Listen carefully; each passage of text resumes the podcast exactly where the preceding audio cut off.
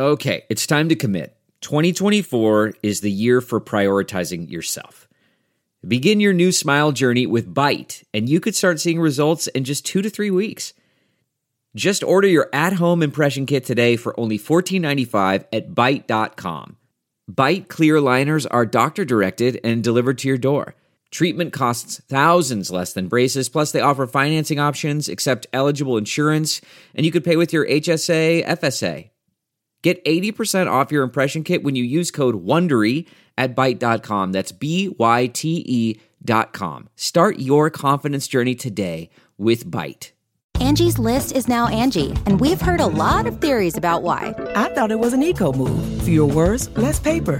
No, it was so you could say it faster. No, it's to be more iconic. Must be a tech thing. But those aren't quite right. It's because now you can compare upfront prices, book a service instantly, and even get your project handled from start to finish. Sounds easy. It is, and it makes us so much more than just a list. Get started at Angie.com. That's A N G I, or download the app today. I'm just a fan of more competition in the market. I'm excited to see what types of trade offs these guys explore and how they differ from other versions of DeFi elsewhere. Ultimately, to me, the decentralization of finance seems like an inevitable follow up to the decentralization of money. So I'm glad to have multiple contenders painting different visions with, as I've said, different trade offs that we can choose between. Let the hyper capitalism commence. Welcome back to The Breakdown with me, NLW.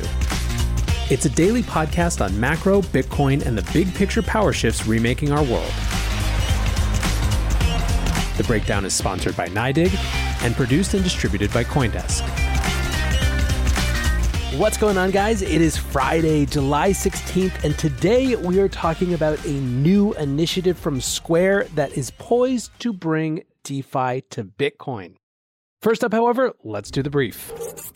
First on the brief today, we are discussing the mixed state of crypto as it relates to the US government. And when it comes to crypto in the US government these days, there is an absolutely yawning gap between those who get it and those who don't. So, first, let's talk about a few that do. The Securities Clarity Act is a bill that would, as the name suggests, provide regulatory clarity about the state of digital assets. Specifically, it would treat them as commodities and not securities. This would mean that companies could sell and trade cryptos without registering them as securities with the SEC. The bill was sponsored by Tom Emmer, a Republican from Minnesota, Darren Soto, a Democrat from Florida, and Ro Khanna, a Democrat from California. Emmer said, quote, there has been an unreasonable approach by regulators as to how federal securities laws should be applied to transactions involving the sale of blockchain based tokens, and this lack of clarity is hurting American innovation. Now, the interesting thing is that this bill was originally introduced last year in September, but it was only sponsored by Republicans. The thinking is that with these Democratic co sponsors, it might aid passage in the Democratic led House. If this were to actually make it through, it would represent a pretty significant shift in how the US treated these types of digital assets. So it will be interesting to watch, even if it doesn't pass, who supports it and who doesn't, and for what reasons. But as I said, this little brief is about a mixed bag when it comes to US regulators. As I mentioned a couple times recently, a number of US lawmakers just seem intent on dragging back the crypto is for criminals narrative. Last week, Senator Chuck Grassley of Ohio, the Senate Judiciary Committee's ranking Republican, told the Biden administration's current drug czar that Bitcoin is enabling $76 billion in illegal transactions every year. Now, if that sounds high to you, you are not alone. Grassley's source is an interpolation of research from 2017 that said that half of Bitcoin activity is illegal. The issue with that, as the CEO of Elliptic put it, is that, quote, those figures are based on outdated and deeply flawed analysis.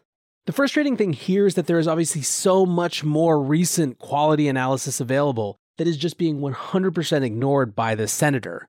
I mean, every three letter agency has contracts, multi million dollar contracts in most cases, with Chainalysis and Elliptic and others at this point. The specifics of their concerns are also just not valid. Far from being untraceable, many privacy advocates worry that blockchains are too traceable. However, when people aren't arguing in good faith, it makes discussion impossible. So, which of these two poles of US regulatory attitudes towards crypto wins out? Just have to wait and see. Let's jump over now, however, to China. The People's Bank of China has put out a white paper for their digital yuan, aka the ECNY. There are two really interesting things about it. The first is how they articulate the whys, the motivations for the project. Quote, adopting blockchain and encryption technology, cryptocurrencies such as Bitcoin are claimed to be decentralized and entirely anonymous. However, given their lack of intrinsic value, acute price fluctuations, low trading efficiencies, and huge energy consumption, they can hardly serve as currencies used in daily economic activities. In addition, cryptocurrencies are mostly speculative instruments and therefore pose potential risks to financial security and social stability. To tackle the relatively big price fluctuation concern of cryptocurrencies, some commercial institutions launched so called stablecoins and tried to stabilize their values by pegging them to sovereign currencies or related assets. Some commercial institutions even plan to launch global stablecoins, which will bring risks and challenges to the international monetary system, payment and clearing system, monetary policies, cross border capital flow management, etc. So, unlike, for example, the US, where a lot of the motivation for doing a potential digital dollar is to compete with other digital fiat currencies, China clearly identifies a threat in cryptocurrencies and stablecoins that they wanted to address themselves. The second major interesting thing about this white paper is that it reveals that one of the major features of the ECNY is programmability.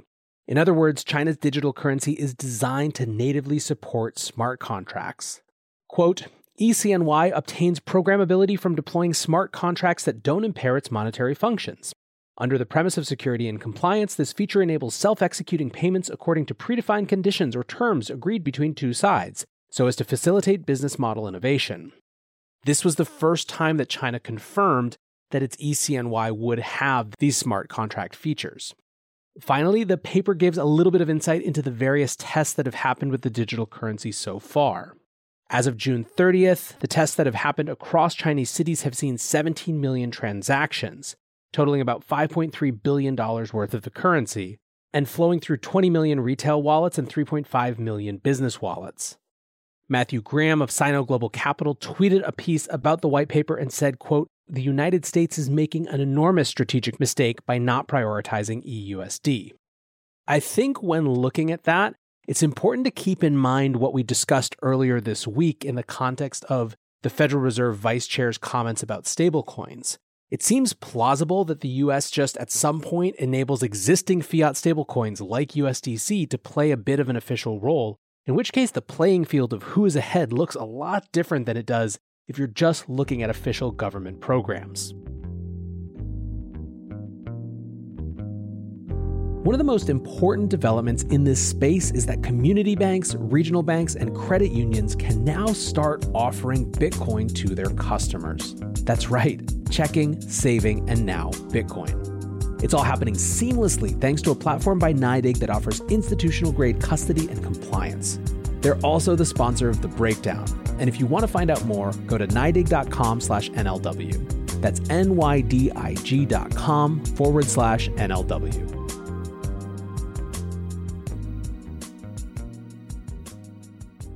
Finally, on the brief today, the latest in athletes coming to the Bitcoin space.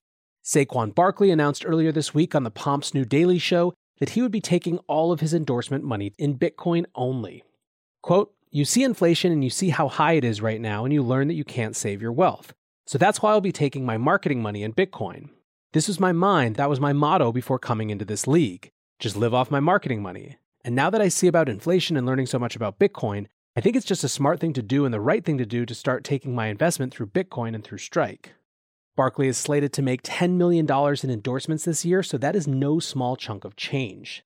Now, to me, I think the thing that matters about these things is not the one offs, right? It's not one person and what that means for the news cycle. It's the idea of athletes getting an entire generation of fans to think about their money in generational terms. They're thinking different, right? They're thinking long term, thinking about money as investing in the future. These are frankly all disruptions to the way that the mainstream presents money and financial planning, and that could have huge social benefits far beyond even just what these individuals do. But with that, let's shift to our main discussion. Square has been, of course, one of the most important companies in the Bitcoin space. There are a couple reasons for that. First, there's the commitment that Jack Dorsey has shown to Bitcoin. Square was the second public company after MicroStrategy to put Bitcoin on its balance sheet.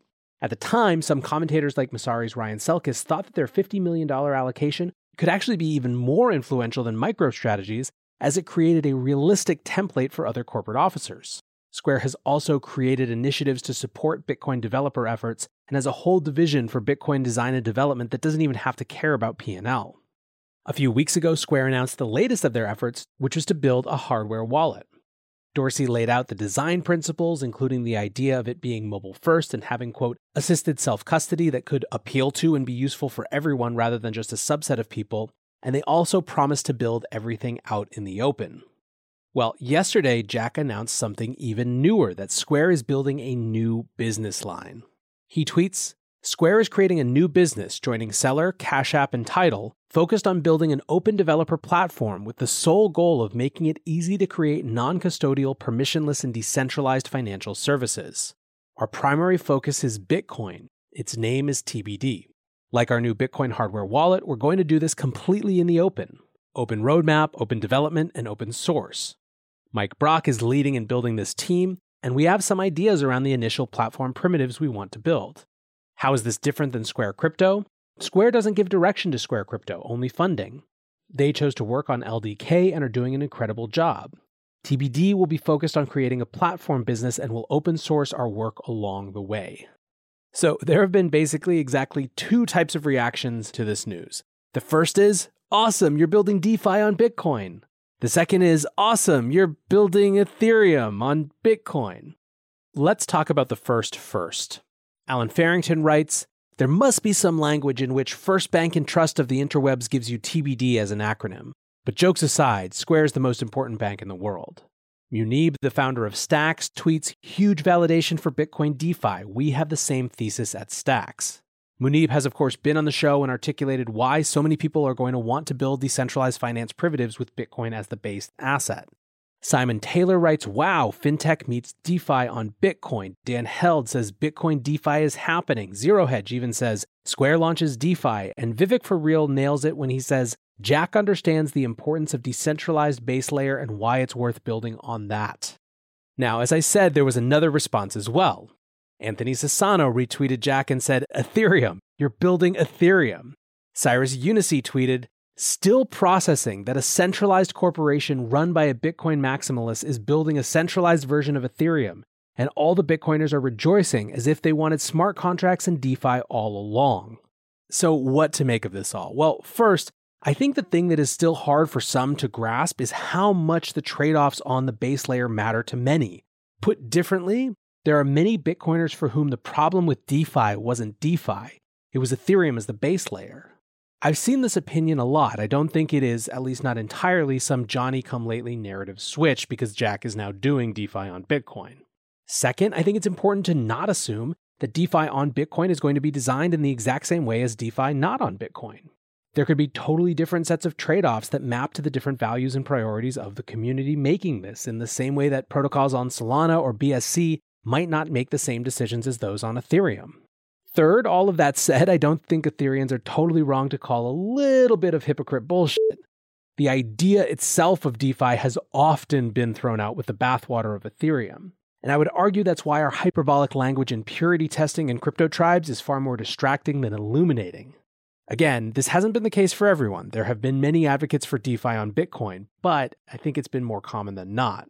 Fourth, I think that this being a full Square business line is both extremely exciting, but also gives credence to warnings of centralization.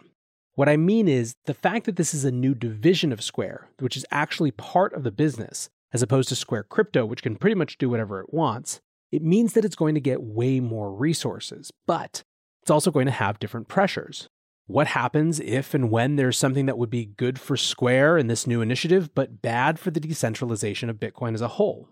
I'm not saying that Dorsey shouldn't get the benefit of the doubt on situations like that, by the way, just that it's not an illegitimate concern.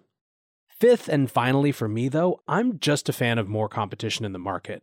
I'm excited to see what types of trade offs these guys explore and how they differ from other versions of DeFi elsewhere. Ultimately, to me, the decentralization of finance seems like an inevitable follow up to the decentralization of money. So I'm glad to have multiple contenders painting different visions with, as I've said, different trade offs that we can choose between. Let the hyper capitalism commence. All right, guys, I hope you are headed into a great weekend. I appreciate you listening. Until tomorrow, be safe and take care of each other. Peace.